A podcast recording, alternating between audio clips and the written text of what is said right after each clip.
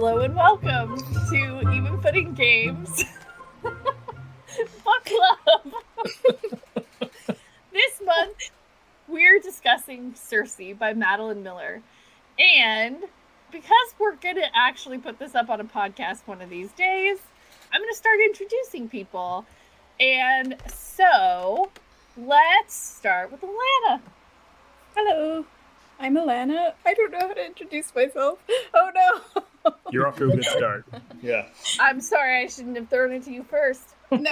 I'm trying to think of how to introduce myself. You're an artist. I'm an artist at Even Footing Games. I don't do the writing, I do the art. But she does a lot of reading.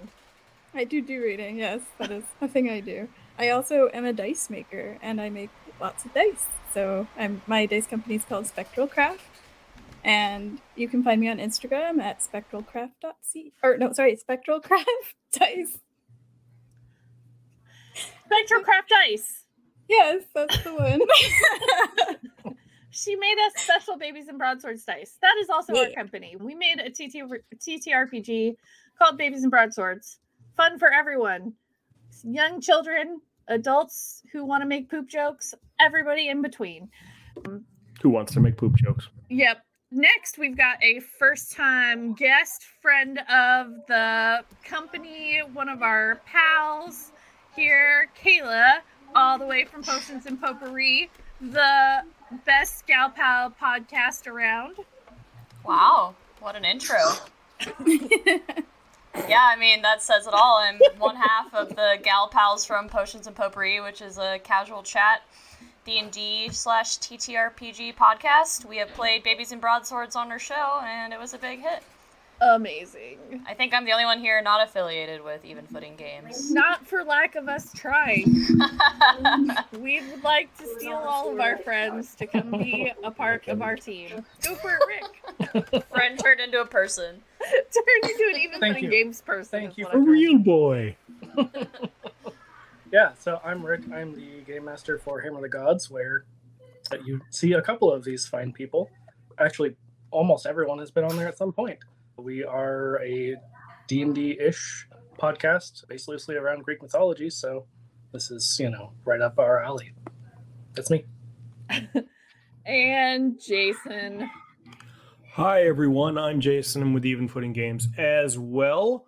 I'm the creative director, and I do a lot of the writing, and unlike some people, I actually managed to read the entire book for this month. So I can't wait to talk about it. To be fair, Aaryn, the whole of it, the whole parts that I read, the beginning, middle, and the end of it. Yeah. Aaryn read it in one day, so. Yeah. But she only read it one time, so she's slack. It's a quick read. Yeah, but if you want to flex, I mean, you can't really flex on that. In my life, I've read it twice.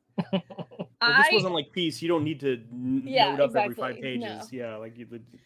So I'm Aaryn. I'm, the everything else director at Even Footing Games. All right. Disaster book club reviews. Yeah. Hey, I'm ready. Because that's the energy that I bring. Yeah. Well, and if they came for us to introduce ourselves, then now is the time to start listening. All right. So we read Circe by Madeline Miller, or at least some of us did. God. Are you going to keep calling us out or what? I mean, we're only a few minutes. So, I mean, you'll call yourself out plenty when we get to talking about the end of the book. And you're Should I leave?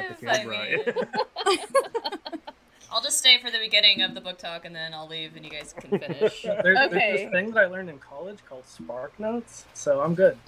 Okay. Did you just wiki it? Yeah, that's how it works.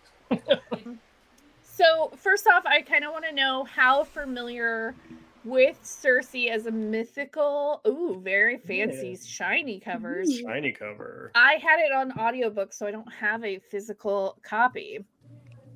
Well, I'm going to be that guy. I just hot take right off the bat. I don't think listening to a book is the same as reading a book. Oh, Jason. I'm going to come right out and say it. I'm going to be that guy right off the bat. Okay. I think that they're both valid, but I get a different experience from listening versus reading. I'm going to be honest with you. I retain a lot more from listening to books. Yes, I'm an audio learner, and Audiobooks are a valid form of reading, okay. And Jason can suck it. Agree to disagree about me sucking anything, thank you. I mean, there are lots of books in the world that I have read. Do I enjoy being able to do my dishes while I'm listening to books? Yes, I will give you that. Yeah, that's valid. Anyway. I listen to a lot of books on tape when I when I used to, drive pizza delivery in grad school and stuff like that. But I think, I always get more out of reading the book than I do of listening. That's just me. I guess that's just you. That's just me, apparently. So I read part of it, and then I listened to the audiobook for part of it, because, it goes faster that way. Yeah, no shade on audiobooks, but I pretty much exclusively read. She gets it. I'm not agreeing with you. I'm just saying that's how I operate. You may not out loud. So Jason, I don't know if you know this, but for the people who are hip to the TikTok book talk thing, this is a very hotly debated thing where everyone has decided that people who don't think audiobooks are reading has been branded an asshole.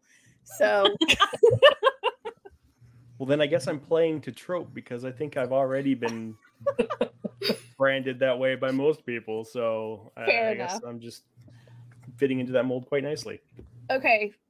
This time I did not have a physical copy. I'm real sorry, Jason, because I bought the book back in 2018 when it came out, and that's how I listened to it. And I listened to it again. So I will say, Aaryn, you're missing out by not having the physical book because it does have questions and topics for discussion in the back. Oh, I didn't know that. Oh, that's handy. Well, I had it's shiny. I have the library version, so I had the digital copy, the reading one. I'm gonna be real wild, and I'm gonna just come up with my own discussion questions, and you guys can read the ones out of the book if you'd like. Yeah, can we compare how good your questions are compared to how good the book club questions are? Wow, this is a wild ride. This is very spicy. It's all pass-fail too. There's no letter grades, just pass-fail. All right. Hey. Okay. Let's do this. Okay. I want to know how familiar everyone was with Circe as a mythological figure before reading this book. I was very familiar. You were very familiar. Yeah, I remember Circe from having having to read the Odyssey and in school, and she turned Odysseus's guys into pigs, and that's about all that was written. That was all that was, right? I mean, I can't think of it. Well, turn them into pigs, and then Odysseus lived there for a year with them, and once she turned them all back, which still happened in the book. Yeah, right. So, but I mean, Odysseus lived with every woman he came across for a couple of years. He was kind of yeah. Listen, I don't think he was in the big a hurry to get home as he said he was. There's a reason it took him 10 years to get back. Yeah, he was busy. Busy getting busy. I get it. If you look at the space of distance that he had to travel, it's a few thousand miles, really at most. I mean, shouldn't take you 10 years to get. Yeah. He did say he was almost home, and then they opened the bag of wind and pushed him right back, so it's not like he didn't try. Yeah. How convenient. Yeah. So, Kayla, what about you? How familiar? None. Yeah. Same. I had very, very little knowledge of her as a mythological character. Same. So I read the Iliad, but never the Odyssey. Had no idea. Didn't know who this was. Mm-hmm. Read it because at the time it came up on my radar as a, new Greek mythology telling. And so that was the first time that I had heard of her. Yeah, and see, that was your mistake, because the Iliad is objectively the worst book, other than the fact that, there's, the gay subtext, but it's very, very subtextual.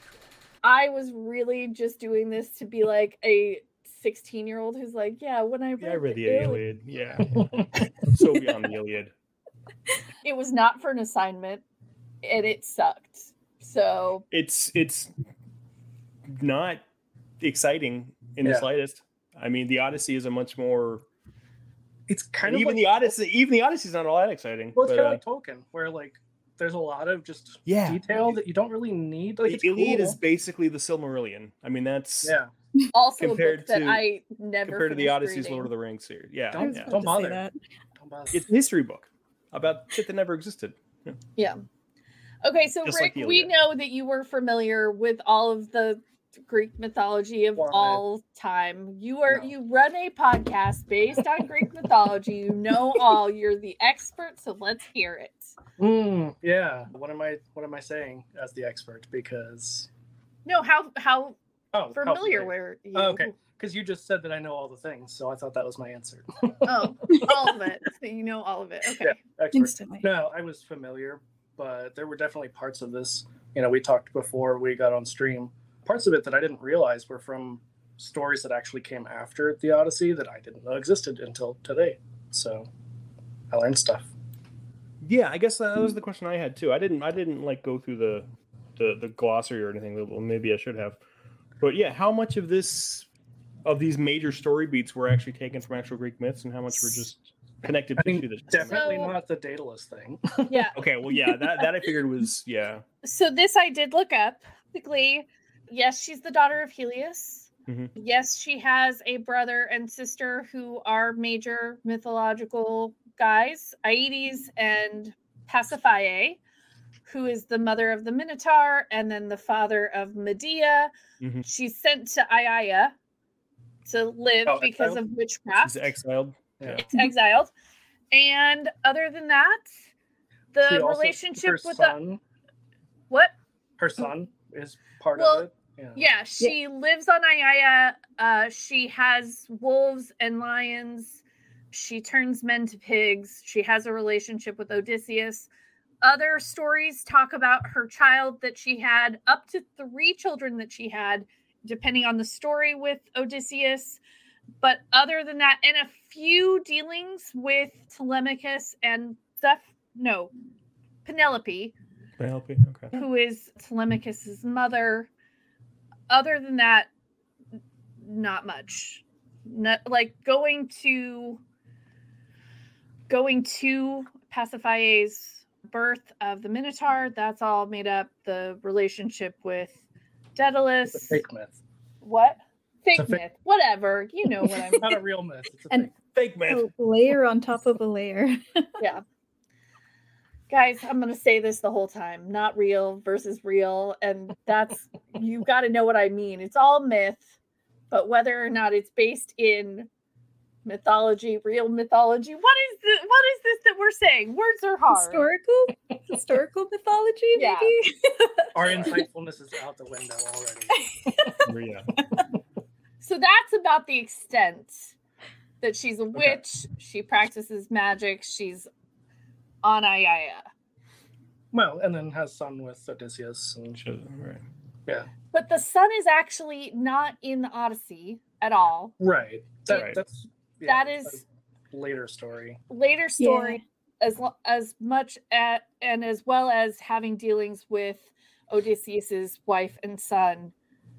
Those are later stories, and some stories say that she had up to 3 children with Odysseus. I did think it was interesting to probably skip ahead a little bit, but the thing with the manta ray spear, that was part of the myth as well. Like it wasn't exactly the way it was in the book, because you know in the book it goes a little bit more in depth, but it was still a manta ray spear, still killed Odysseus with it. So right, so yeah, that's true. That is how Odysseus dies. However, I don't know that it's in the Odyssey. No, again, okay. It was one of the later stories. It wasn't the Odyssey. But I mean, that's the whole thing with this is, you know, it ties in other myths besides just the Odyssey. Yeah. It'd be a really short book. I enjoyed it. I enjoyed the themes. I kind of forgot a lot because there was a little bit of time between now and when I finished reading it, but that might speak to it a little bit. But the benefits of not reading it all at once. Or at all. But yeah, for the majority of the story, I really enjoyed it. I kind of liked how it ended too. I don't know if we want to give any spoilers, but yeah, I like the whole theme of morality versus immortality and like choosing one or the other kind of thing. Yeah. It's kind of cool. Let's also say spoilers and also trigger warnings. The book does deal with sexual assault to some extent. Anybody else can think of another triggering thing? graphic birth? I don't know. I mean, yeah, I guess that's, I guess it's true. I mean, traumatic birth and bestiality. Mm-hmm. Yeah. Stuff that you would expect from Greek mythology. From a Greek mythology. Basically. Yeah. But other than that, so brief mentions of that in this book. Nothing too graphic. This is all, categorically not good behaviors. Even the things that the gods do. I mean, it's mostly Circe who's calling them out to herself, but she definitely takes some time whenever she's having her introspective moments and is like, wow, these guys are really shitty. Yeah, I guess I'm kind of bored. Lana was like, I read it really early in the month and it's a quick read. Like, I think I finished it in a day or two. If you have nothing going on for a weekend, you can finish it in a day or two. But if you have a busy social life, whatever your excuse is, it might take a while. But it was fine. I enjoyed it. Rick and Kayla, I assume that you're planning to finish it up, but did not get quite through it. How was your experience? Good, Kayla. I really liked it right from the beginning. I think the writing is really engaging. It's like kind of flowery, but in a really like concise way, I guess. It does a really good job of like describing things emotionally. So I've been really into it, and I do think it's an easy read. I just haven't been able to take the time to actually sit down and read it as fast as it lends to. Something else that I've really liked so far, at least being halfway through, is just kind of the undercurrent of like feminism. Like the kind of feminist tone under there. I use StoryGraph right now for reading, so I've been like kind of making notes. We should be friends. Yeah, we should share notes. I graph religiously. Cool. Yeah. Then you don't even have to read the book. Yeah, that's true. Just read Aaron's notes. So I saved like a few quotes for like when we talk about specific things, but specifically like the feminism like undertone that I was saying. One thing I really liked that I read recently was a quote that said, "None of it made a difference. I was alone and a woman, and that was all that mattered." And that just like hit really hard, honestly. So there's been like a few of those just kind of like small jabs as I've been reading, like jabs to like mythology and also just like the human experience that I've really enjoyed so far. And that one I believe was fairly early in the book. Yeah. That was actually chapter 15, so about halfway through. Okay. There must have been something similar, because I do remember there were some other comments. There are. Yeah, there's some similar ones for sure. Yeah. Yeah, so I'm enjoying it, and I do want to finish reading it, and I've actually was able to read quite a bit today, because it is pretty fast-paced, all in all. Yeah, that's the thing. When I have time and the focus, I get through quite a bit of it. It's just, combining those things. Yeah. Weird how ADHD sometimes doesn't work out in your favor. But I mean, I really enjoyed it, and I think, Kayla, you made some really great points. That initially, when I was reading it, I was a little concerned because, like, the first relationship that she has was very cringe. But I think it was intentionally cringe, because that's a lot of people's first relationship. It's like, wow, I love this person so much. Like, let me do whatever I have to do to be with them, especially whenever it ends. That's tough. And she goes to some pretty extreme lengths. So it's interesting to me that everybody kind of felt like it was a fast read and that it didn't stick with them. I think I'm the only one. So I read it back when it came out, and then I read it again for this. And it really stuck with me more the second time. There was a lot that I picked up that really just, like Kayla said, there are those points that are just really poignant that maybe I did kind of breeze through on my first read. And so I felt like a lot of it stuck with me. And because I was maybe more familiar with where the story was going to go that time, I got a lot, I feel like, from a second reading of it. I will say I don't agree about not having stuff stick with me. Like, I feel like I've retained quite a bit, partially because, I was still reading it, but there is a lot, like the thing and taking notes and things like that, but I do think that there's a lot that stood out to me. So she has a rocky relationship with her family. She has this interaction that is very brief, especially when she's kind of measuring things in thousands of years as a goddess. she has this interaction with Perseus very early on in the book, who is being punished in front of like everyone. Prometheus. Yeah. I'm so sorry. Yes. Prometheus. Come on, man. Yeah. It does make a difference. They're very different. Yeah. Absolutely. I'm just, yeah. Don't worry. Rick will correct us all night. Mm-hmm. It's fine. It'll be great. I appreciate that. Not for the insight. It's just to say, actually.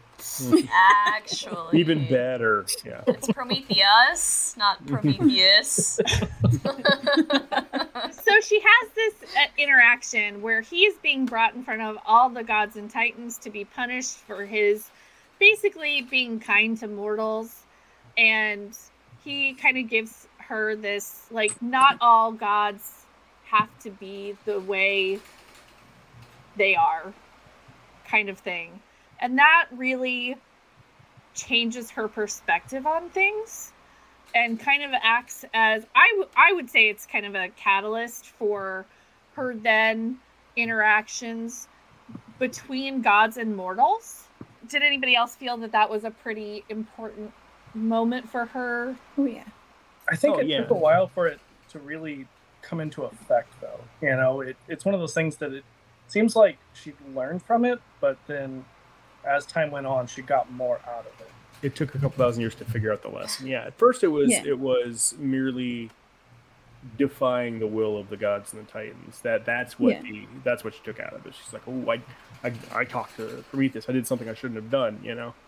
I think it definitely colored her how she reacted to mortals, because I think, if anything, even subconsciously, it opened her eyes to how petty the gods were and how, because that's really when she starts writing more and more about how brainless and mincy the nymphs are and how the gods just kind of sat around and, you know, harumphed and harumphed all the time, and she becomes a lot more outwardly antagonistic, I guess.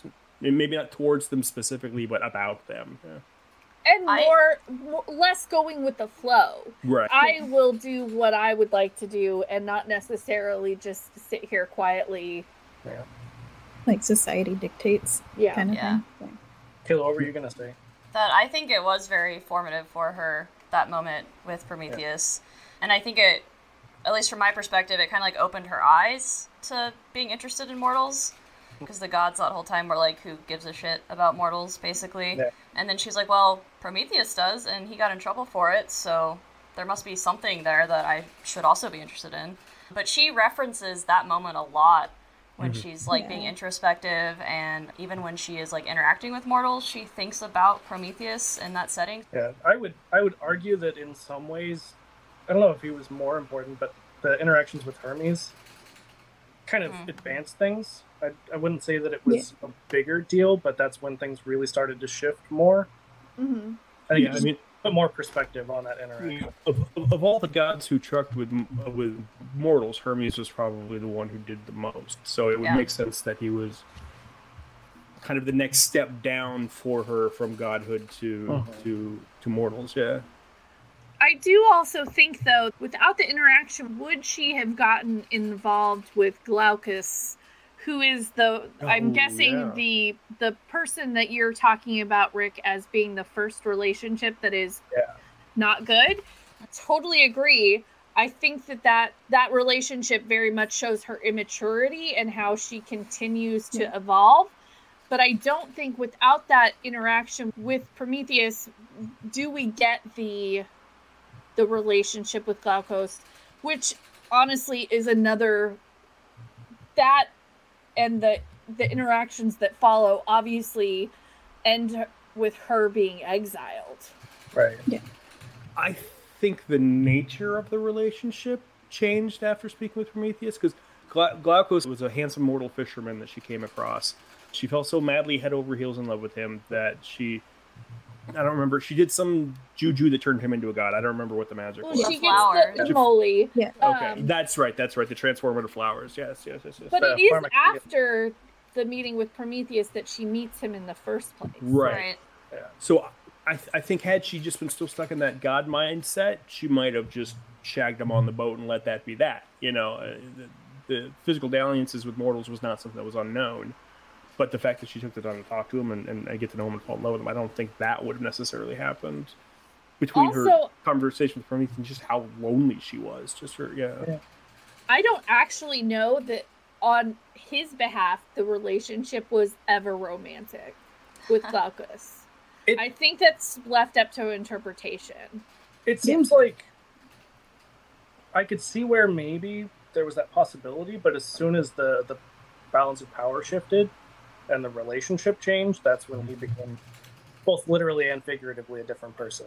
Well, you also have to wonder how much choice he actually had in the matter initially, you know, because right. she was the a god. Yeah, it was her divinity might have been, you know, hypnotizing him or whatever the case the whole time. Yeah. Mm-hmm. Yeah, he does say once he's turned god that he doesn't see her that way, that he really just sees her as a sister or it's just some like other woman basically. When initially though he does say to her like, oh goddess, that sort of thing. Mm-hmm. However, like he never, at least in the text of the book, doesn't say anything romantic toward her is I guess my point. Does he ever even call her by her name? I don't think. He just refers to her goddess the whole time. Yeah. Not until he's a god himself. Until he's a god, yeah. So it's an act of worship maybe as far as he's concerned. Yeah. Well, he's like terrified of her because That's of true. Her father, and then when he's a god, like you guys said, the power dynamics shift quite a bit, and then he just sees her as nothing, so. Because he looks more like a god than she does by that point. Like and he's closer to gods. Right. You know, one of the things that often comes up in those like early formative relationships for people is, you know, she was doing things that benefited him, and that was what he was coming back for most. Yeah. I think at first it was like fear and that sort of curiosity, but she was helping him fill his nets and helping him with God blessings basically. Yeah. I think there's even a point where he came back angry because their family wasn't getting food and he was beaten by his dad or something. Yeah. And then that was whenever she went and got those blessings for him. Yeah, exactly. Yeah. Yeah, because he was like, I'm done. I'm never coming back here. Mm-hmm. Yeah, it does speak to those early, not so great relationships that a lot of people have. So. Yeah. So at that point, after she uses a flower called Moly, and she changes him into a god. He then becomes engaged to a nymph named Scylla. Yes. Scylla. Yeah. And Scylla, then she changes her by putting some moly in her bathwater, trying to show her inner ugliness. Wasn't it the spring? The spring. Like her spring?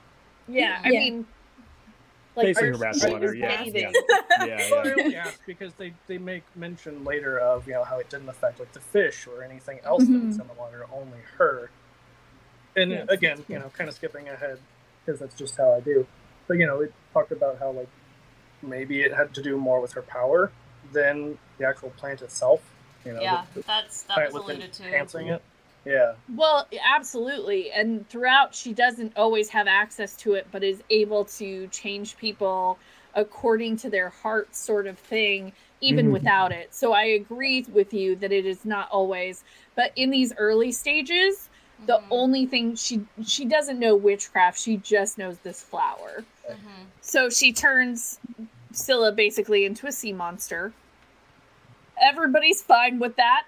In the gods, they're like, cool, that's a thing that happens. Well, but they even suggest to kill people. They even suggest, or Hermes tells her that Scylla seems to actually be happier in this form because she's like getting all this attention and just like able to gorge herself on travelers and stuff.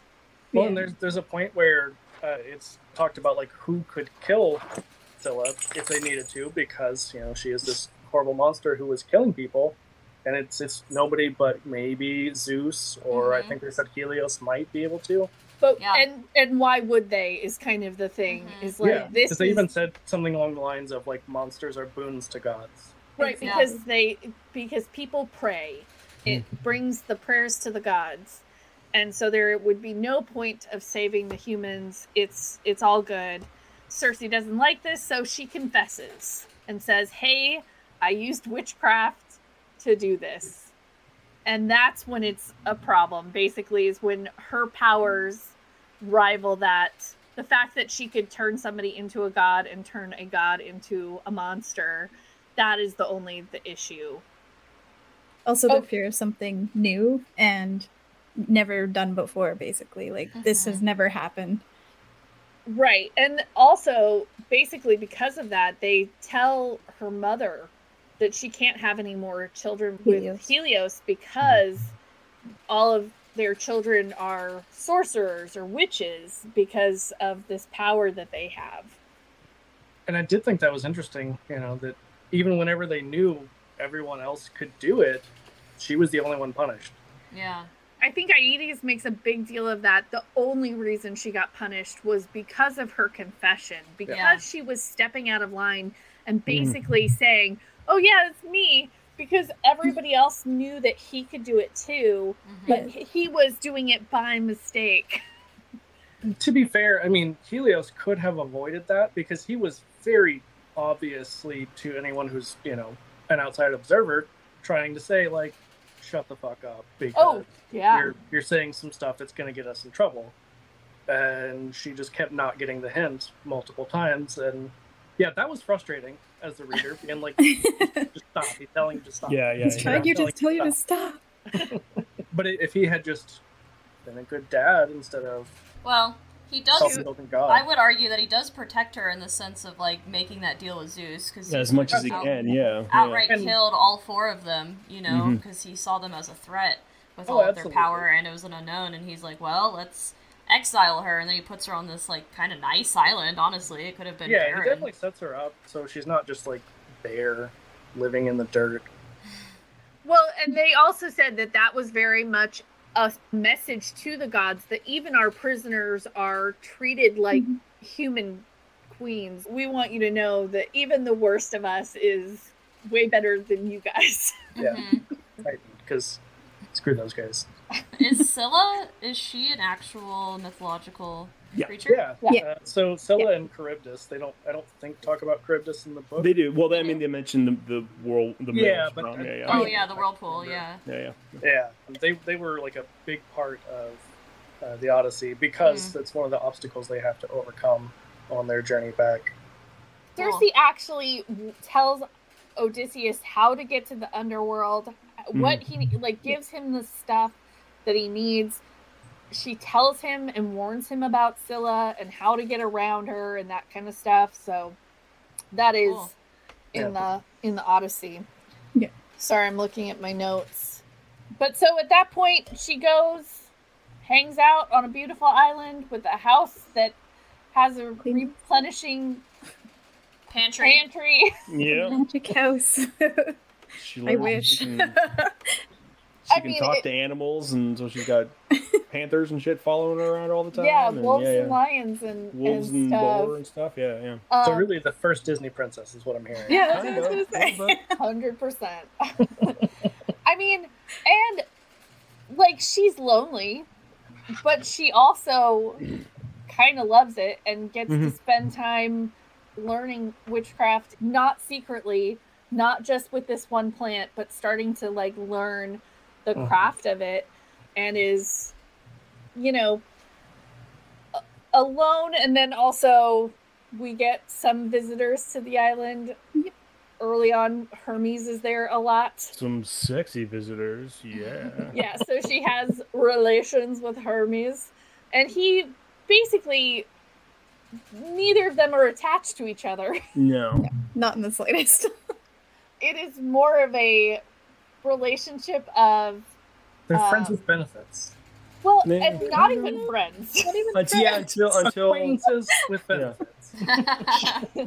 He's the only one on the island, and she's something new and interesting. Yeah, that's really what it is. They're acquaintance cousins with benefits. Yeah, you know, it's Greek mythology, so they're all related. Right. Yeah. Yes, that's true. That's true. Yeah. So he gives her news of what's going on in the world, which is the only way she would know. Until the time that basically a boat shows up and says, hey, come with us. Your exile is lifted for a little bit, so you can come help your dear sister who she never had a relationship with, and they were actually very antagonistic towards each other, wants you to come and attend the birth of her child. I do love that, like, there's that very brief moment of, like, oh, you know, I guess she's, like, being nice, and then she immediately is like, no, my sister's a bitch. Why is she doing that? This is a trap. Yeah, yeah. Well, that's kind of Circe's whole thing, though. It's, like, she's really intuitive, like, in the nature of gods and humans, and she, like, learns to see right through people and can, like, see their intentions and know exactly what they want, but then is still really gullible and goes along with it anyways, even though she knows that something's probably going to happen. And that's, like, a really good example of it. You know, she knows her sister is probably tricking her, and, like, why would she want me to come? But she's just so desperate for that connection that she goes anyways. Well, and also it's a chance to get off the island. Yeah. And I don't think she realized, had she been off the island by that point? I don't think she realized she could get off the island. Yeah. So, well, because she couldn't. She couldn't, yeah. Mm-hmm. I mean, she does I think she's constantly wishing she was wrong about people, After that, she doesn't leave the island until her father stops her exile. Mm-hmm. She does do the whole walk to the bottom of the sea, but I don't think that counts as leaving the island. Otherwise, with the rules there. The rules of the sea. I guess if you're, it's a dome, not a bubble. International waters. If you're walking on ground, you're not in the sea. It's maritime law. Yep. Yeah, I guess so. I think it's interesting that they kind of skip over all of the details of how her sister has the Minotaur, because that's. She tells the story. She purposefully engages in coitus with the white bull of her father. Yes, to make her husband mad, essentially. Who we also find out, I don't know if Persephoné or whoever knows this, but we find out that all of her father's white bulls are actually also their father's children, because he turns into a bull and impregnates the cows, and then they have more bulls. I was going to say, so, yeah. They know that from when they're children, that they talk about that the dad is always having sex with the white bulls. White cows. She has an incestuous bestiality relations with her bovine stepbrother. Yeah. But she does that because her husband, she marries Minos. Well, I mean, Minos becomes a judge of the underworld after he dies, because I remember they point that out, because she's kind of complaining whenever she's told who she's marrying about the fact that it's immortal, and they're like, no, it'll be fine, he'll be important after he's dead. She is pissed to be married off to a mortal, and this is kind of her revenge. Mm-hmm. She's a total jerk to him the whole time they're married. Oh my god, she curses him for cheating on her. I guess I shouldn't go into too many details, but essentially killing women with scorpions and spiders inside of them when he has sex with them. Yeah. Every time. That. And then, like, hundreds of women. He just, like, keeps doing it. I'm like, bro. And at some point she's like, you didn't wonder if you were the reason that they were dying. Oh, he totally absolutely knew he was the reason, but he did. He's the king. If you're king, you get to be Ted Bundy. It's fine. You could be king, He's got people to clean that up. Yeah. So, she has a baby that they know is going to be a difficult baby. She's having trouble. She's been in labor for, like, ever. They end up having a cesarean section, which is great because Circe now kind of has some plant knowledge and it has been working on her witchcraft, and so is able to successfully deliver this baby that ends up being the Minotaur. And I also want to mention that she did have to go by Scylla's strait when she went there. And she tries to change Scylla back, and that doesn't work. Okay. Well, and she disguised herself as her brother. Yes. Yeah. To sneak by. But also it was her sister who purposely made them go that route in the first place. Yeah. And both ways. Mm-hmm. Because she knew how much it hurt. Basically funny because Scylla eats a half a dozen to a dozen guys every time they go through there. Mm-hmm. And I mean, Scylla's pretty much a Lovecraftian monster. It's all tentacles and mouths heads. And, the way they describe it's good stuff.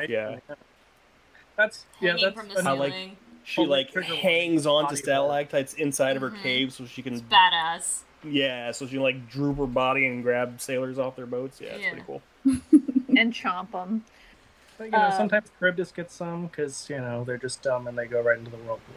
So that's where the phrase "a rock and a hard place" comes from, though. The person who did come to get her was Daedalus, the craftsman. Her first great love. Yep. Daedalus. Yeah, and he ends up making a maze for the Minotaur, but also Circe is able to basically curse the Minotaur to only have hunger for... because he bites off her finger while he's being born. Mm-hmm. Like, the whole entire thing. He literally... yeah, he bit the hand that was birthing him, yeah. So it's like he only gets hungry like once a month or something like that? Year. Once a year. For a season. Mm-hmm. Yeah. So that they can entrap him in this maze. And not run out of people. Yeah. Yeah. It's an interesting thing. Basically, her sister is super stoked that she has the Minotaur because she gets to be the mom of the Minotaur achieve all of this. Monsters gives you a lot of clout. Yeah, I love monsters. Clout? Yeah. Legendary status. Street cred, like, man. Yeah. I birth monsters, I guess. Yeah. It's a wild situation, but yeah, she kind of says, you know, who else was gonna come to help? Nobody in our family cares about me, and even though we hate each other, you probably hate me the least or something. Mm-hmm. Yeah, that's actually a pretty big breakthrough moment for them because Circe, like, finally sees herself, like, through her sister's eyes and is able to just, like, understand, like, how she's been viewed by the family all this time. And it kind of gives her some power because they're able to actually, like, kind of put it all out and, like, talk about things a little bit more. It is revealed that, in fact, that the other brother that, you know, nobody remembers only hung out with Pasiphae because she was sleeping with him. Mm-hmm. And now that she's married off, he doesn't care about her.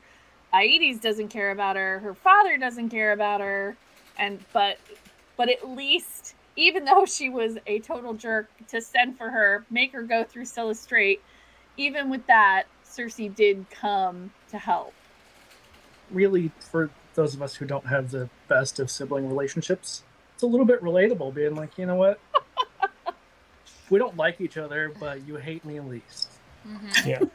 It's not a reconciliation, but it's an understanding. Yeah, absolutely. Yeah. Good for the people who can't relate to that. It's more than she gets with any of her other siblings. So Yeah. Which, honestly, to kind of jump backwards a little bit, the relationship with Aedes is kind of heartbreaking because they're so close. She raises him. And then she thinks they're so close. That's the thing. Yeah. Well, really, he teaches her like who she is. You know, he's the one that tells her that she's a witch. Well, and the thing is, like, it seems that maybe this is just my interpretation of it. It seems like they were really close until he gets old enough that he's just like, nah, screw this. I'm gonna. He grew into his own power. He gets powerful. Yeah. Which again, you know, he's just like the Glaucos character. Mm-hmm. See, I felt it was more he was using her because she was the stronger, and he was like. She'll protect me until I can protect myself, and then I'm out of here. Yeah, you know? That's what I kind of got from that. Yeah, it makes it even more heartbreaking because they kind of happen around the same time. So, because I remember they were like mentioned that he was unnaturally intelligent as a child, like as like very small child, he was already able to understand everything, and he was like, I guess foresight and knowledge was his main thing. So he used her, is what it felt like. For the longest time to get where he wanted to be, and then ditched her. Yeah, absolutely. At that point, she has a relationship with Daedalus. He gives her a nice loom for her to take home. Mm-hmm. Introduces her to his son Icarus. He's a nice little kid. She likes him a lot, and then she has to go home to Aiaia. Later on, just through Hermes, finds out what happens to Icarus, but otherwise it was just like she had a lot of deep appreciation. It was an admiration. It was a shared admiration. Yeah, of Daedalus, and it was just she was also lonely, and he was also lonely. And I think it was maybe the first time where we see her have genuine nice feelings towards somebody that isn't a jerk to her back. Mm-hmm. So it's a growth. Well, I think Daedalus was the first person who actually liked her for herself. I think that was the whole idea. Yeah. He was really the first who saw what she was capable of and respected her abilities and mm-hmm. and was excited to share what he knew. So yeah, I mean, it's after being alive for 3,000 years to finally have someone even get a glimpse of you. Yeah, well, why wouldn't you develop some sort of feelings for him? Yeah, absolutely. And it sucks because Helios initially seemed like he cared a lot, and then had these other kids, and then she really wasn't that interested in anymore. I think has to do with they make a big deal about how she has a mortal's voice, and so the gods hate the way she sounds and think that she is ugly. Her eyes. Her eyes are too yellow. Her skin's not gold enough. Because she doesn't have the same powers that the rest of her family does. Well, Circe means hawk, right? Like that, because she looks like a bird. That's what it is. Goes back to Aiaia, keeps practicing witchcraft. At some point, the gods decide that Aiaia is basically the place where we should send our wayward daughters, because this is our punishment island, and she gets real pissed about that.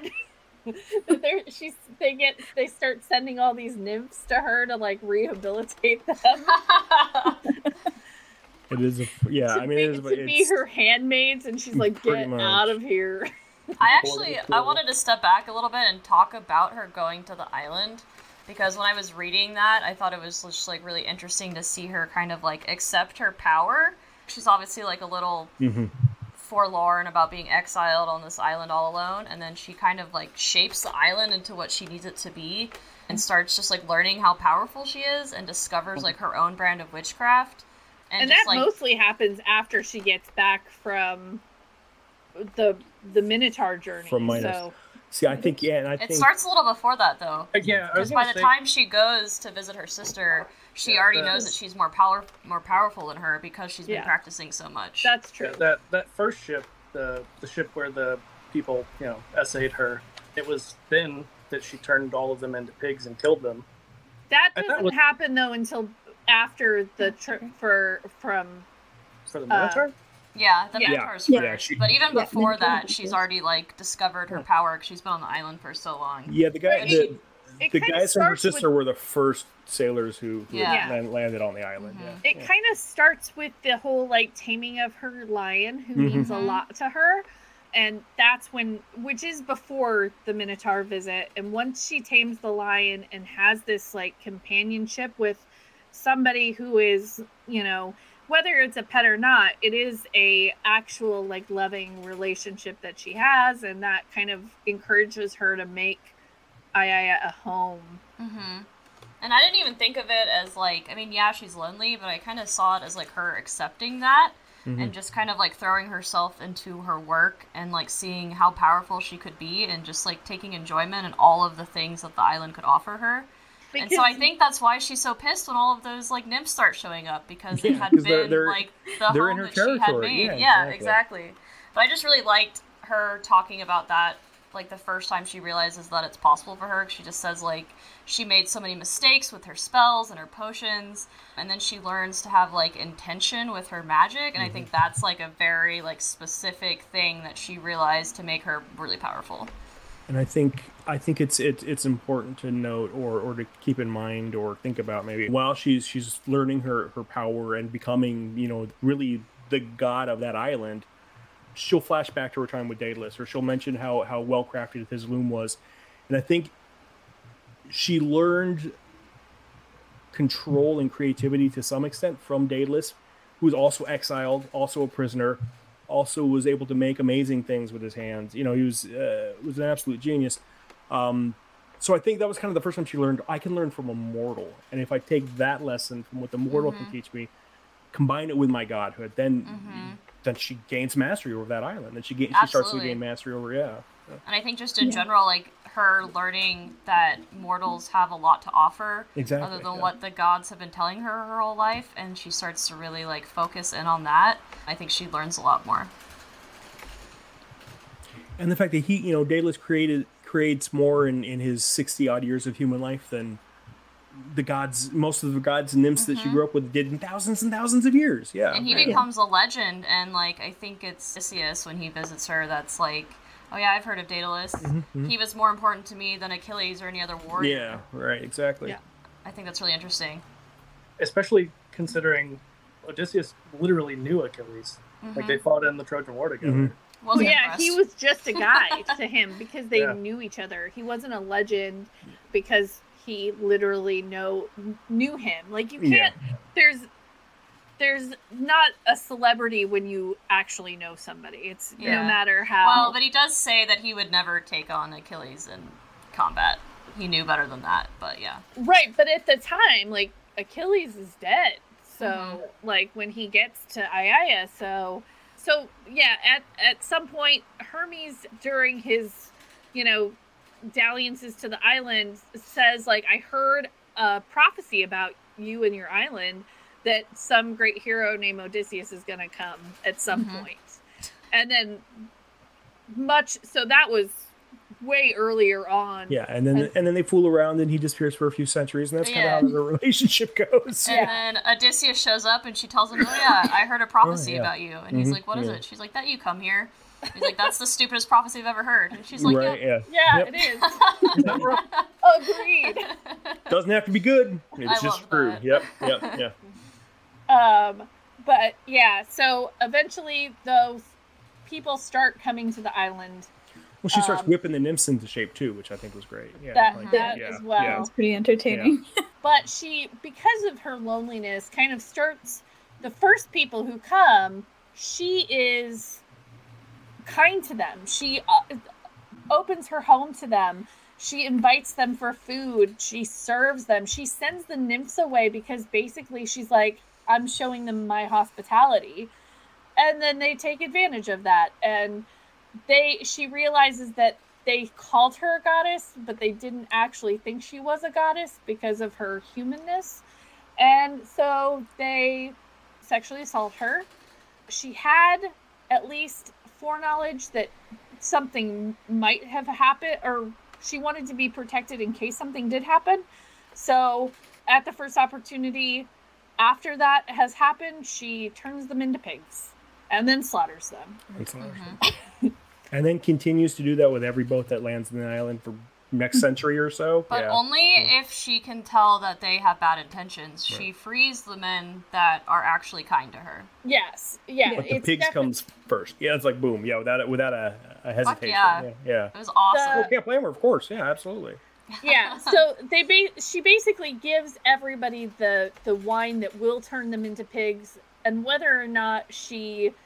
turns them to pigs is based on entirely their actions. So in the Odyssey, I think that there's nothing like it's all, she makes everybody pigs and there's no reasoning. There's no morality behind it. Yeah. It's just, that's what she does. Cause she's a witch. Yeah. So this gives her, it was written by a man.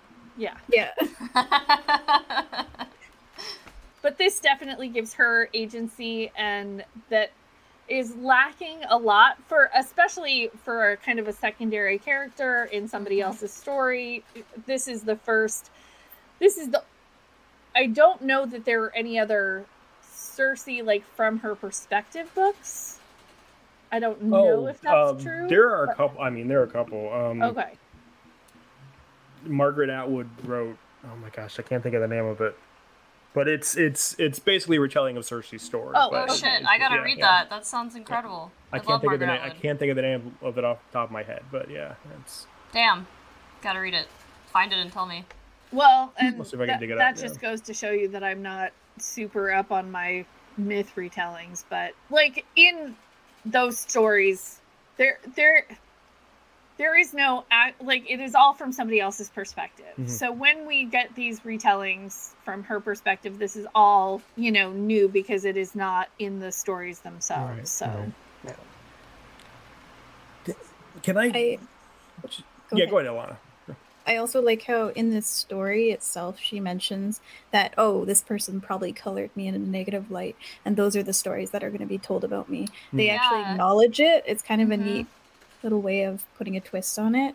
Yeah, or even like she says that she hears about the song about her and Odysseus like 6,000 years after they first meet, and how it's all about him charming and taming her, and like, you know, how making him out to be the hero and all this stuff. I like that too. I think that's all really interesting.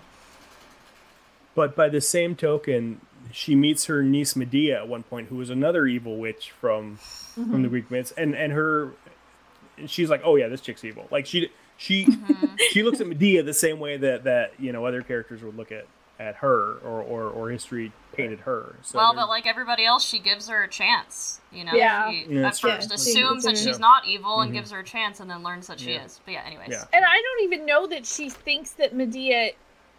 I think she thinks Medea is making bad choices. Yeah, that's more like what she. Okay, I guess. Yeah, I don't feel like Medea was painted as evil. I think that we know that her father is a jerk. And she wanted to get away from that, and the way she did it, I think she saw a lot of herself in that Glaucos relationship with Medea. Like she knows that Jason's going to be a jerk, right? And he ends up. He's also going to be a hero. Yeah. And so she tries to like give her an out, and she doesn't want it, and she's like, well, you know, I didn't want it either at that time, kind of thing. That's fair. I am trying to think of where we're at in the story. Yeah, Odysseus gets there. She turns his men into pigs. He says, hey, could you not turn my men into pigs? And she's like, sure.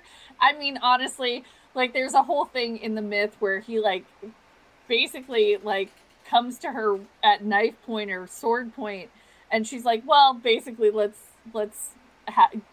get busy instead. In the book, it's much nicer that it is not as like knife pointy, right? Yeah, there's a little bit. It's still pretty similar though. He draws his sword, and she sees that he could probably kill her, and so she's like, "But what if instead we just went to my room?" Yeah.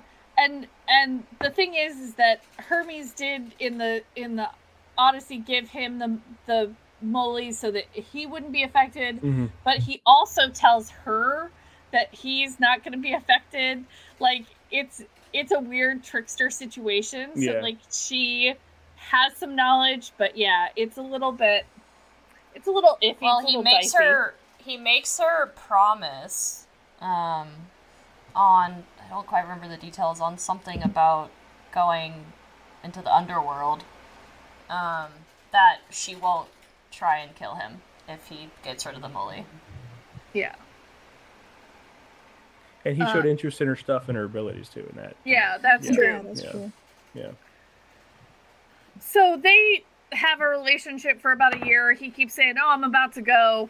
And actually, I don't, until his men get real cranky and they're like, hey, by the way.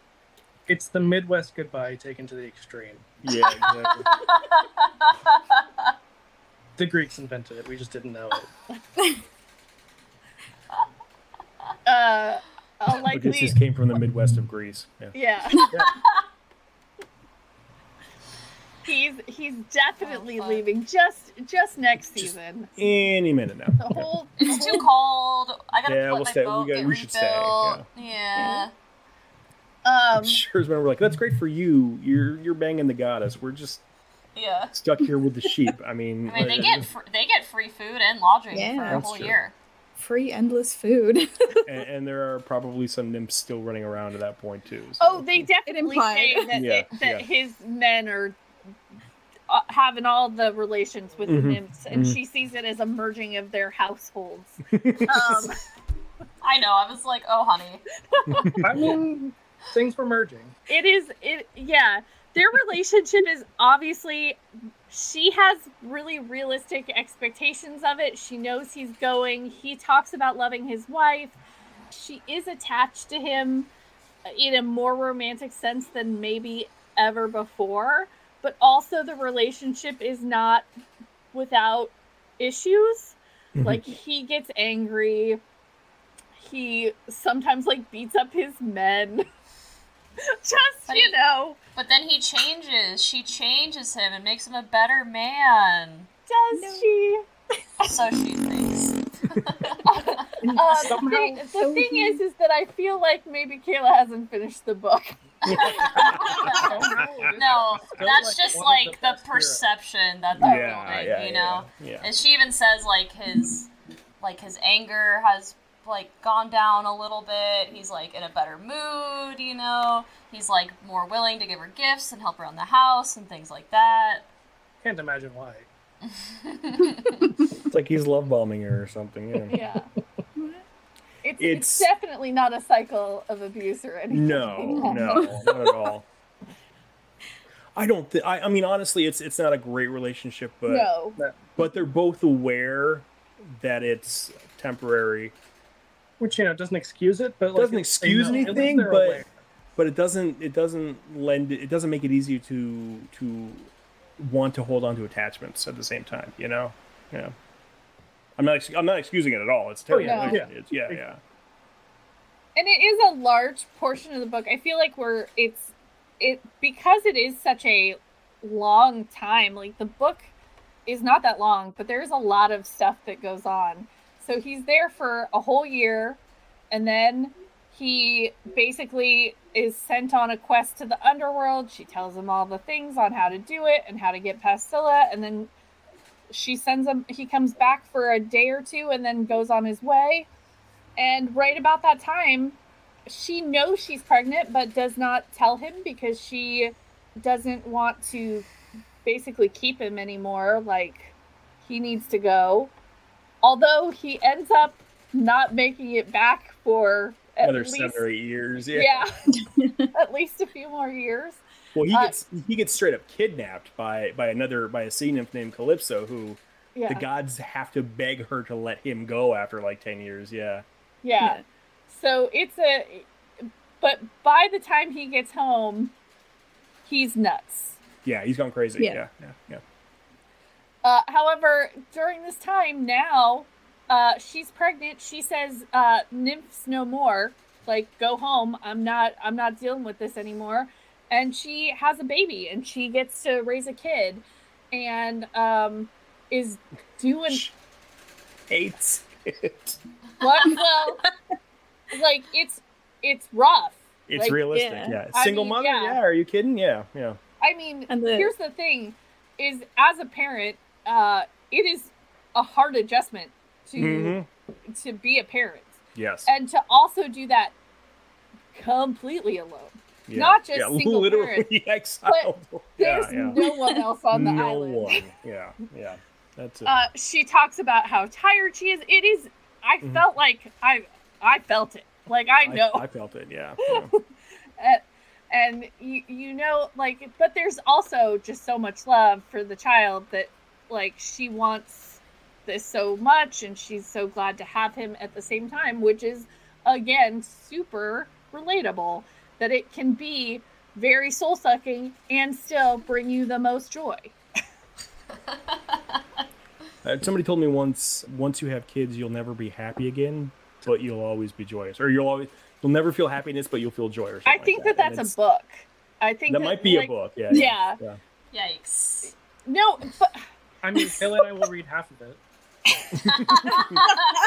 You'll get the loss of happiness part, but you'll never get to the joy again. Yeah. It is a hard season for her for a while. And then even then, like, she knows somebody is trying to kill him very, very early on in his life. Like, animals are sent to bite him, and they're like, things keep happening that are unlike the island. So she has to make basically a spell that protects the island from anyone being able to find it. Which she's had the power to do this whole time, and she's just chosen not to. Yeah. Well, because I feel like it was because she was so lonely, but now that she has something to protect. Yeah. That's the important part, because I mean, how she can hook up with like Hermes and random sailors if people can't find it?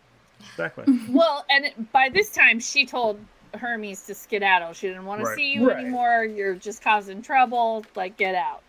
She actually, I think, did that a little bit before Odysseus came. Yeah. Because he's a trickster. Like, that was his role in it. And he's like, sure, whatever. Except that he was like, kind of like hanging around and laughing sometimes, but not actually coming to her. Yeah, yeah. He was just doing all the nymphs instead. Oh yeah, that's right. Yeah, he would also just show up and do the nymphs. Yeah, the nymphs would come back with rosy cheeks or something. Yeah, that's what it was. I was gonna be like, how do I say this nicely? They come back with a glow. A glow about them. She's like, I know that glow real well. Mm-hmm. She does remind me, if anybody remembers, she has an idea that Athena is behind the murders. And I don't remember the attempted murder. Yeah. Or the attempted murder of Telegonus, who is her son. Right. She looks into... Is that the pool part? I think she looks into the pool and sees... Yeah. She scries for it. Yeah.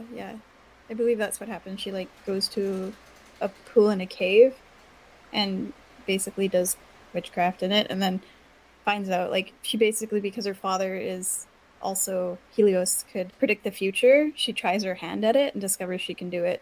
It was her mother who could see the future. Right. But yes, mother. And something about it, at some point she knows, like, if Telegonus lives, you'll regret it, kind of thing, is what she's told. That Telegonus will kill his father, yeah. I don't know that she knows that. She didn't know that part. Yeah. She didn't know that part? Oh, okay. But that's why. Regret it. Because Athena comes at one point. Straight up comes and says, hey, I've been trying to kill your son. Just and let me do it. You would prefer that over what's going to happen. Trust me, in the long run, you're going to want that to happen. Yeah. If I remember correctly from my review of the myths, I think in the myth she knew that he was, like, destined to kill Odysseus. I could be wrong on that, but I'm pretty sure. But even then, like, there is no world in which a mother says, okay, let me just sacrifice my child. Yeah. Even if I loved the father so much, like, there's no world. Not a one. And that's what leads her to go get the manta spear. Right, because at 16 or so, he really wants to go see his father. Yeah. He wants to get off the island. So she gives Trigon, right? Is that his name? Try something? Oh, the manta ray, yeah. He's the god of the sea or something, some titan. And he says, I'll give you this if you will be in pain for eternity, basically, if you let me sting you with it. And she's like, okay, if my son will be safe, I'll get stung and be in pain for eternity. And he's like, oh yeah, here, I just say that to everybody. And, like, nobody's taken me up on it, so, like, here you go. Psych. Yeah. Just knowing that you're willing to do it. You're done with it's one of those things. Throw it into the ocean so I can have it back, basically. But, yes, she walks on the bottom of the sea so that she's not leaving the island to do this.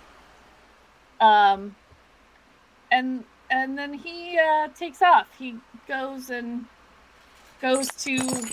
wherever the island is, where Odysseus is now a crazy man. Ithaca. Yeah, Ithaca. He's got serious PTSD. Yeah. And it has destroyed him. 10 years. Oh, sure. A trip taken paranoia. 10 years fighting the Trojan War, and then another 10 years on, lost at sea. Yeah, absolutely, yeah. Basically expect things to come at you, and if they aren't, something's wrong. It was, I was getting Hurt Locker flashbacks. It was like when he's in the, just Jeremy Renner's in the grocery store just freaking out at the cash registers going off, And basically it's not intentional. He, like, kind of comes at him and he's like, stay back. I have this weapon that's, like, gonna kill people. And he is crazy. And Telemachus, who is Odysseus's son with Penelope, is, like, trying to come and trying to help because he knows his dad's crazy.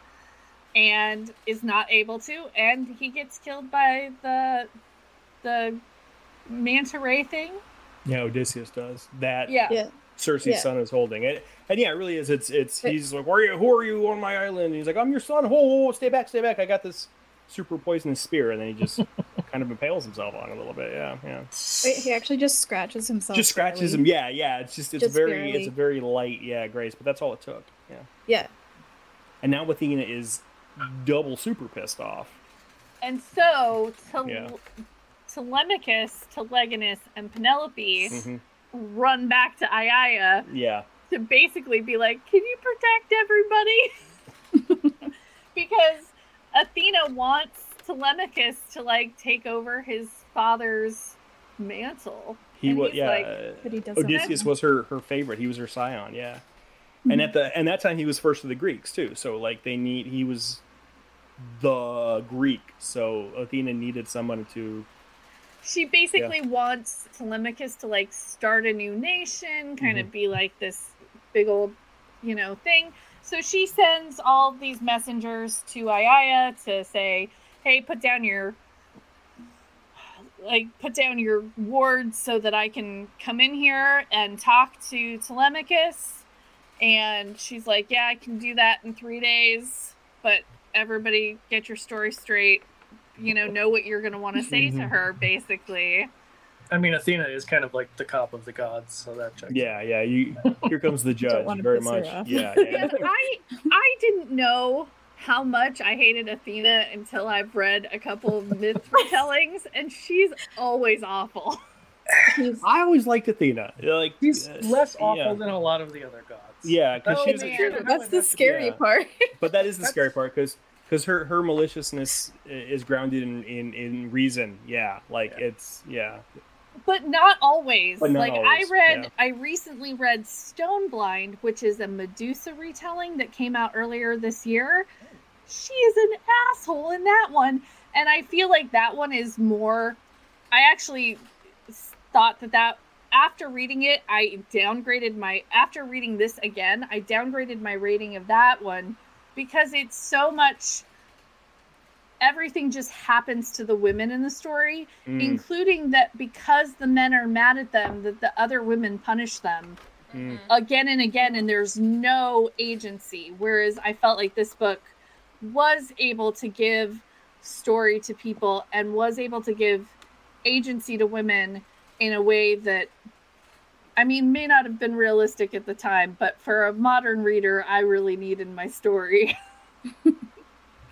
Well, once she was exiled, that's when she was able to because there was a fair amount of the other nymphs, the other women playing each other off of each other for the gods' politics. It was one thing I would like to comment on that. I mean, this is not my original thought. I read it, I think, in possibly the Spark Notes, but somebody had mentioned that she has a lot of modern kind of ideas, but doesn't talk like someone in modern times. She still kind of has that Greek mindset, of well, this is just how it is, but I'm going to make the best of it in my own way. So it's kind of that between the mortal and the divine, and also between the modern and the ancient, that she kind of fits somewhere in there in her own space. Which honestly is kind of a role that women are cast in as witches, right? Mm-hmm. If you're a witch, you are somebody who does not fit in with the society that we have. You are outside the patriarchy, And over and over again, how do we control these witches is, by casting them out, by burning them. And she's a very early example of that trope. Or, fun fact, by calling them hags and making them evil. Shut up, the lovely trolls. Exactly. The interesting thing, though, is when at the time of the Iliad and the Odyssey being written, Odysseus was considered very outside the norm hero because he was more about his cunning and his cleverness and his intelligence, and that was not his brute strength. And that was not the norm for heroes of the day too. So a modern hero in that aspect at his time, So and really, he's possibly one of, if not the least problematic ancient Greek hero. Of the ancient Greek heroes, yes. Yes. Yeah. Okay. You are comparing apples to rotten apples, but yes. Yeah, absolutely. Yeah. No, he's definitely not. There's so much worse. Yeah. And I mean, that's unfortunately kind of the fact with all of Greek mythology is you have to pick the one who's the least horrible. Mm-hmm. But I really think that a lot of these myths... It's like the last few Democratic... primaries. Really, yeah. It's like any. Yeah. Like, yeah. Most of the time. Any Democrat candidate, you're just like, I wish we had more choices, but we don't. I guess we'll go with this guy. This is what we got. Okay. But yeah, I mean, I like that. As horrible as the myths were, in a lot of ways, they were also showing that the gods are like the humans in a lot of ways, just fickle. They're jealous. Way more power. Yeah. And petty AF. Like. Mm-hmm. Just jerks, basically. Yeah. I mean, they're a very good demonstration of the power corrupting trope. Yeah, absolutely. Yeah. Eventually, Athena comes to the island to have this talk with Telemachus. He says, "I don't want anything to do with you," and then she straight away blows everybody's mind. Yeah, and he's like, "Yeah, buddy, I'm gonna be your king." and so Circe is then has to let him go, basically be Athena's progeny. Mm-hmm. But Telemachus and Penelope stay with her. Penelope learns to do her own witchcraft, and eventually she and Telemachus get together and is finally the healthy relationship. Circe and Telemachus. Not Penelope. Yeah. Penelope stays and becomes the next witch of the island. This is not Oedipus times two. Yeah. No. Although in the myth, it's kind of messed up the way that like they just swap moms. Oh yeah. Kinda. Mm. Mm-hmm. Yeah. Yeah. I mean, it's already kind of icky because, like, she was with his dad and like, now she's with him, and his half-brother, he has a half-brother with...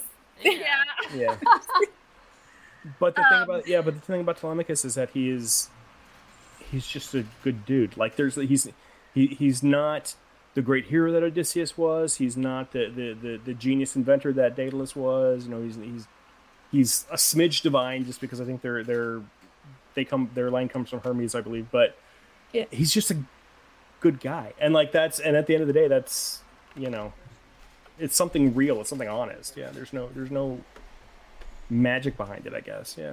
She yells to her dad, like, just yells at the sun one day, and he like comes and she's like, basically, you need to end my exile or else I'm going to tell Zeus that I talked to Prometheus all those years ago, and you're gonna get in trouble for it. It's a wild conversation, and it's like 10,000 years ago. You know, it's at this point.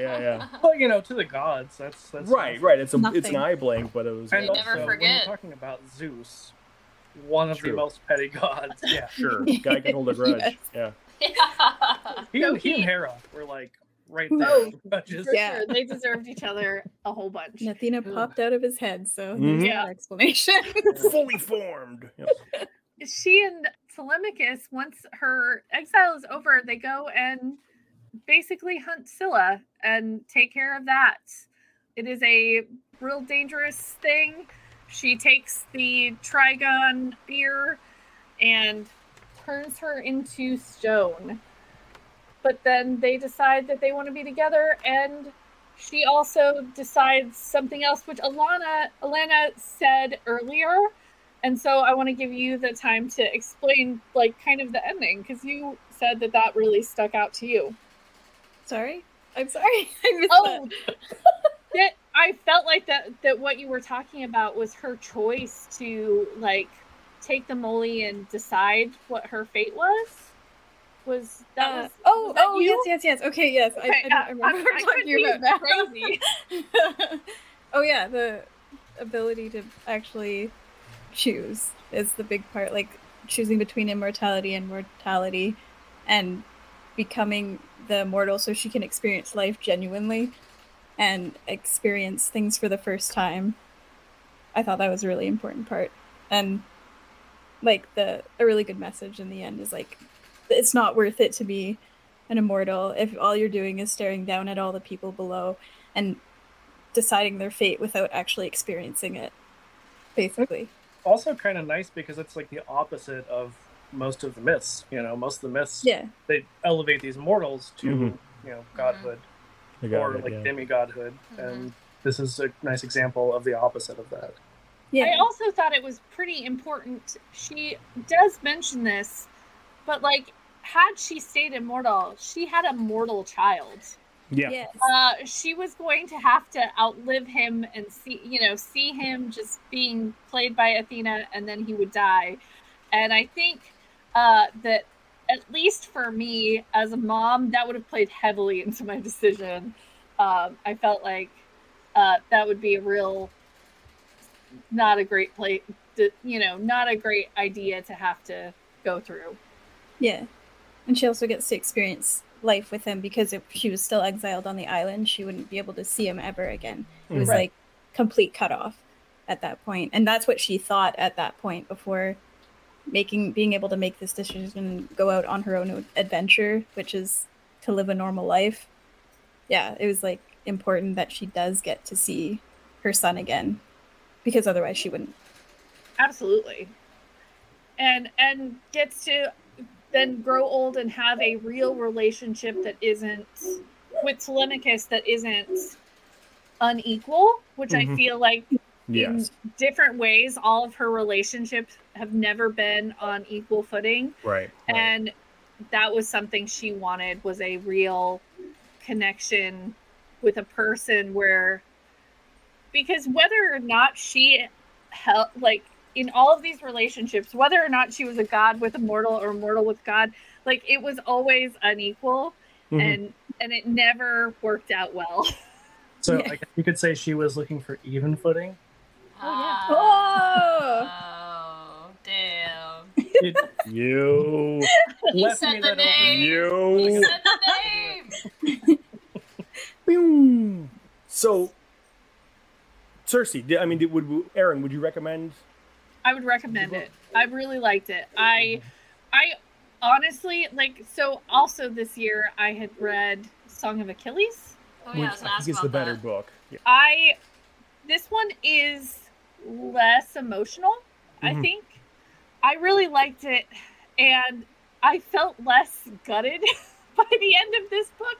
And sometimes you need that. This one ultimately has a happy ending. Yeah. I feel like some people, from what I saw online, some people are like, I don't know if this is a happy ending. And I was like, I guess because she decides to be mortal, but like, I didn't see it that way. I saw that as the happy ending. Yeah. She got to choose, and that's all she's ever really wanted. Yeah. It was to be in control over her own destiny. Yeah.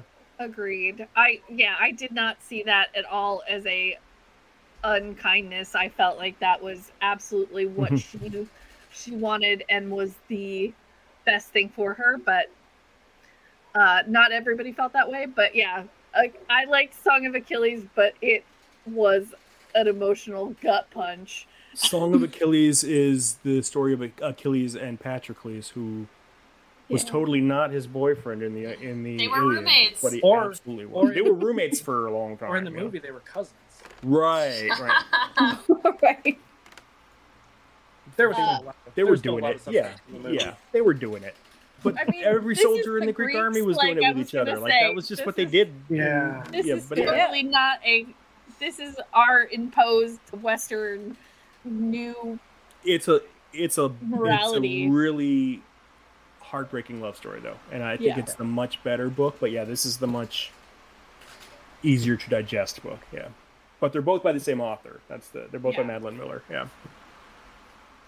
But I absolutely would recommend it. I think it's a fun read. I think that obviously, and like I knew about Achilles' story beforehand, whereas I didn't know anything about Circe. So that was also a different experience, is that this is my first real introduction to the character of Circe, whereas that one I had preconceived notions, which is also nice sometimes if you know less about it going into it. So Well, I think that's also the nice thing with a smallified character, you know, like this is the author has so much room to kind of, you know, create the new mythology. Yeah. Yeah. What about you, Alana? Oh, I would recommend it too. I think it's a really good read, just so you can get a different perspective on immortality and mortality, I believe. Because, you know, there's always stories about the want to be immortal, but skipping over the horrible aspects of it. So I love that they put it into perspective, and you get to see how horrible it can actually be. What about you, Jason? I liked it, and yeah, I think it would be a good beach read. I would definitely recommend it to people for that. But if you wanted to read a kind of modern retelling of a Greek legend, I'd go Song of Achilles over this one. I agree that one is... I mean, I think that if you are wanting something lighter, yes, this is maybe the place to start. Right. Whereas that one is just so it's very sad in places. Or if you want, I would also recommend this one if anyone has or hasn't read it, The Silent of the Girls. It's a retelling of the last days of the Trojan War.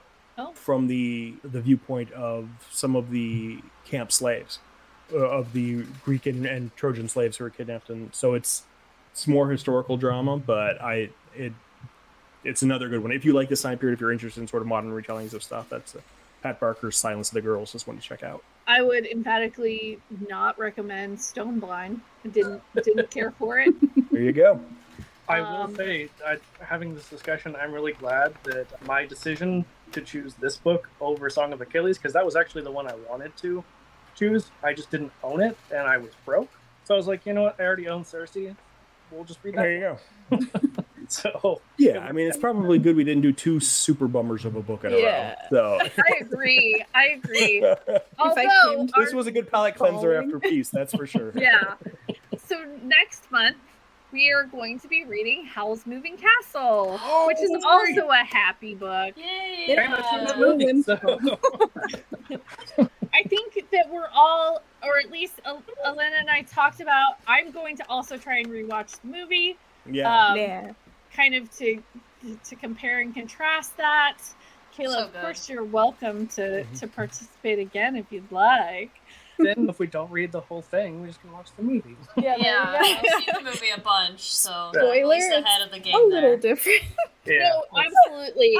I actually, so a lot of people have seen the movie a lot. It was a book. Yeah. And I read the book first, and so the movie to me is the weird one, whereas everybody else it's the other way.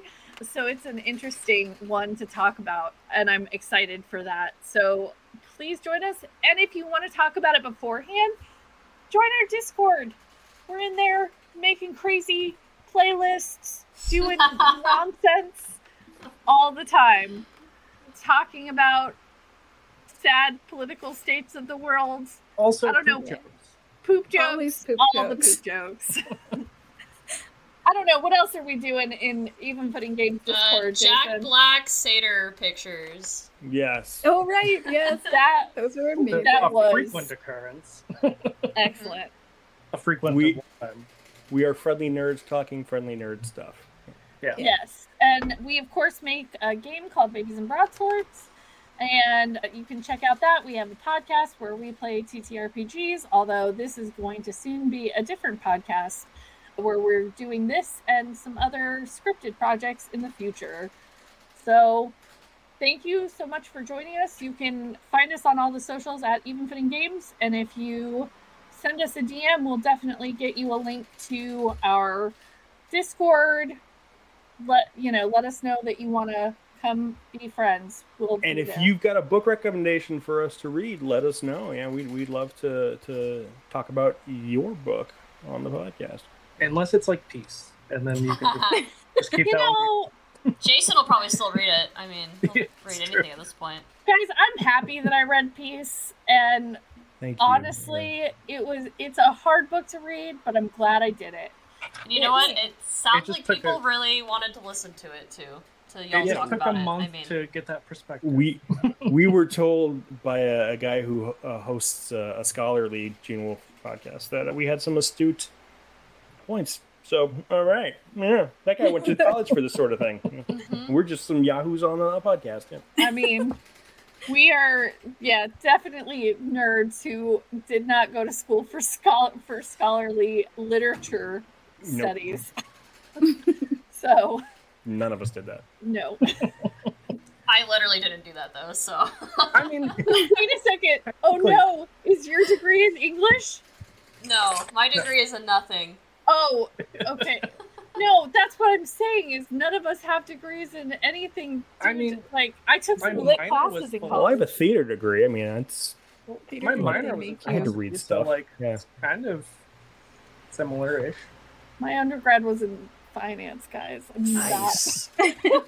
I mean, the number of people who are actually in jobs from the degrees that they got in college... probably 9 at tops. So, and I'm one of them. So, and you're one of them. I do. There's 8 other people related to my degree. That's about it. I don't do my degree. I do things related to my degree. It's close. It's close. Degree adjacent. That's cool. Yeah, there you go. Yeah. Unfortunately, there's no writing TTRPGs courses in college or grad school for me. So, yeah, probably is now though. Somewhere. Maybe. Yeah. Game design courses now. Yeah, from. So you kids don't know how good you have it. You could just be paying us Canadians for your marriage and family therapy master's degree for the rest of your life. Oh, that sounds a lot like my higher education administration degree. Yeah, I'll also be paying for that for a while. Yeah, I know what that's like. Story. I also have multiple useless degrees. Yeah. All right, thank you for joining us, and thanks, everyone. Be back with you next month, so come join us. Howl's Moving Castle, read along with us. Yep. All right, bye-bye. Good night. Bye.